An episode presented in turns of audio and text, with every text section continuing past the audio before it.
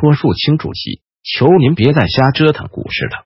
作者：蔡小泽。本周，银保监会主席郭树清在接受《金融时报》记者采访时提出，民营企业新增贷款的“一二五”目标，在新增的公司类贷款中，大型银行对民营企业的贷款不低于三分之一，中小型银行不低于三分之二，争取三年以后，银行业对民营企业的贷款。占新增公司内贷款的比例不低于百分之五十。受此消息影响，今日银行股集体大跌。问题来了，鼓励民企融资为什么会导致银行股大跌？我们知道，信贷规模是个大盘子，分给民企的多了，分给国企的就少。国企除了真实经营的国企外，还有为数众多融资平台，他们靠借新还旧，以贷养贷过日子。当前民企的融资规模占比只有百分之二十五，如果未来新增规模的百分之五十给到民企的话，也就是硬生生的从国企融资中砍掉百分之二十五。我们先不说这百分之五十的份额是怎么拍脑袋拍出来的，就说你硬生生从国企抽走百分之二十五的信贷支持，你知道这意味着什么吗？这意味着国企，尤其是融资平台会大面积的暴雷。真的是按若葫芦浮起瓢，到时候你是救国企呢，还是救国企呢？还是救国企呢？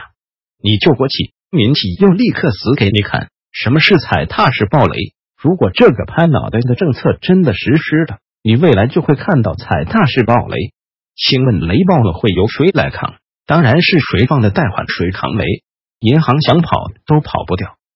所以郭主席的一二五小目标一出来。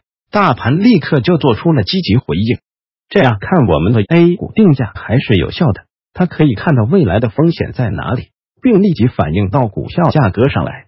民营企业真的缺钱吗？民企贷款做什么？无一两个用途：第一是解决流动资金周转，第二是扩大再生产。现在满地的过剩产能，民营企业是最讲究经济效益的。经济下行。债务收缩的时候，他不会傻到去扩产能，那就剩下流动资金周转需求了。那为什么现在的企业有流动性资金周转需求，或者说企业为什么会出现流动性问题？根本的原因在于我们的经济已经进入到了经济长周期中的债务收缩阶段，在这个阶段需要的是去债务杠杆，需要的是优胜劣汰下的市场出清。即便企业需要资金周转。但它已经不是一个单纯的企业经营层面的流动性问题了。如许小年所说，去杠杆不是和风细雨，只能是一地鸡毛，这是经济规律，逃不掉的。在债务收缩阶段，逼着银行去加杠杆，结果只有一种：企业和银行一起死。所以，我们的市场很聪明，他知道，无论是你现在逼银行去给民企贷款，还是将来调转头来逼着银行给国企贷款。横竖早晚都会出问题，股价立刻就反映出来了市场的担忧。回答我刚刚提出来的问题：民营企业真的缺钱吗？其实不是的，民营企业不缺钱，它缺的其实是利润。因为缺钱只是发展的问题，没有利润才关乎生死。认为只要把钱贷给民营企业，实体经济就好了，就活了的想法是非常危险的。因为这种想法避重就轻，不但救不了中小企业。还会把金融机构也推向火坑，可以说是误国误民。为什么赚不到钱？我在二零一零年的时候买过一台三十七寸的创维排液晶电视，当时花了两千九百九十九元。后来在十五年的时候买了一台四十二寸的 TCL 网络电视，也才两千九百九十九元。今年家里打算换台新电视，我上网一搜，吓了我一跳。五十五寸的四 K 超高清智能电视才二零零零出头，整整八年了，房价翻了几倍。现在是租金贵、物流贵、人工贵、各种税费贵，而市场竞争又极其残酷激烈，企业的产品不断迭代升级，价格却在不断走低。我以前文章说过，现在如果一家企业的毛利率达到百分之三十，净利润率达到百分之十。那它就是一家很不错的企业，这种企业完全可以在资金上自给自足，顶多是发展慢一点而已。实体企业和互联网企业有了很大的不同，在于互联网企业需要烧钱，不停的烧钱来扩大规模，获得市场份额，然后再考虑赚钱的问题。实体企业是反过来的，它首先要考虑赚钱的问题，通过赚钱形成利润，才能滚动发展，再借助外部融资来扩大规模。我们这些年被互联网经济洗脑了，觉得企业要发展就一定要给钱烧钱，其实不然。中小企业的发展更多的是依靠自身的造血功能，通过赚钱来形成良性循环。现在的主流观点错误，的认为中小企业发展不好是因为银行没提供资金，恰恰忽略了问题的根源在于企业自己的造血功能坏掉了。现在很多小企业的毛利率和净利润低得很，长期在亏损的边缘徘徊。这个时候，政府应该关注的是如何恢复中小企业自身的造血功能，找准病根，对症下药。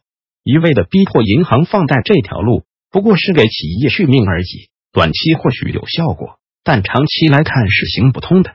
最后，中小企业还是会死一片，银行也会出现一堆的坏账。所以，这个时候，郭主席要求银行去放贷，还是百分之五十要给到民营企业。这和要求银行去买地雷差不多，谁也不知道将来会有多少雷要爆掉。我只感叹“官”字里面两个口，一个用来媚上，另一个用来欺下。我在年初曾多次对当时的运动式摊派式监管提出过质疑。我在摊派式监管从一个苹果小贩的遭遇讲起这篇文章中说，目前这种运动式的竞赛式的监管，千万不要低估可能会引发预料之外。的自身风险的可能性，我也在评八幺八通知二娃银监爸爸喊你去放贷。文章里说过，从社融下降这件事来看，简单的说是监管在政策制定的时候缺乏前瞻性，往深层次说是为了保持政治正确。难道监管在制定政策的时候不会预见到社融规模的大幅下降吗？他不可能不知道。可为什么还要这么做？因为上面要求防范风险。为了保持政治正确，没有人会提出来这个政策出台后的不良影响。当上面现在要求放松的时候，监管就依然言听计从的放松，而且是催促式放松。监管作为独立机构，越发的成为了一个政策的传话筒，既缺少定力，也谈不上专业。当然，不仅仅是银保监、证监更甚之。我不知道郭主席的一二五小目标是怎么拍出来的，有没有做过调查研究？知不知道这个政策会对经济产生什么影响？当前这种监管半年一变脸的情况，我们真的是承受不起啊！我们可是一个追求民主法治的现代化国家，怎么做出的决策和小孩子过家家一样简单随意，说变就变？我已经无力吐槽了，我只想出于良知的说一句：郭主席，真的别再瞎折腾了。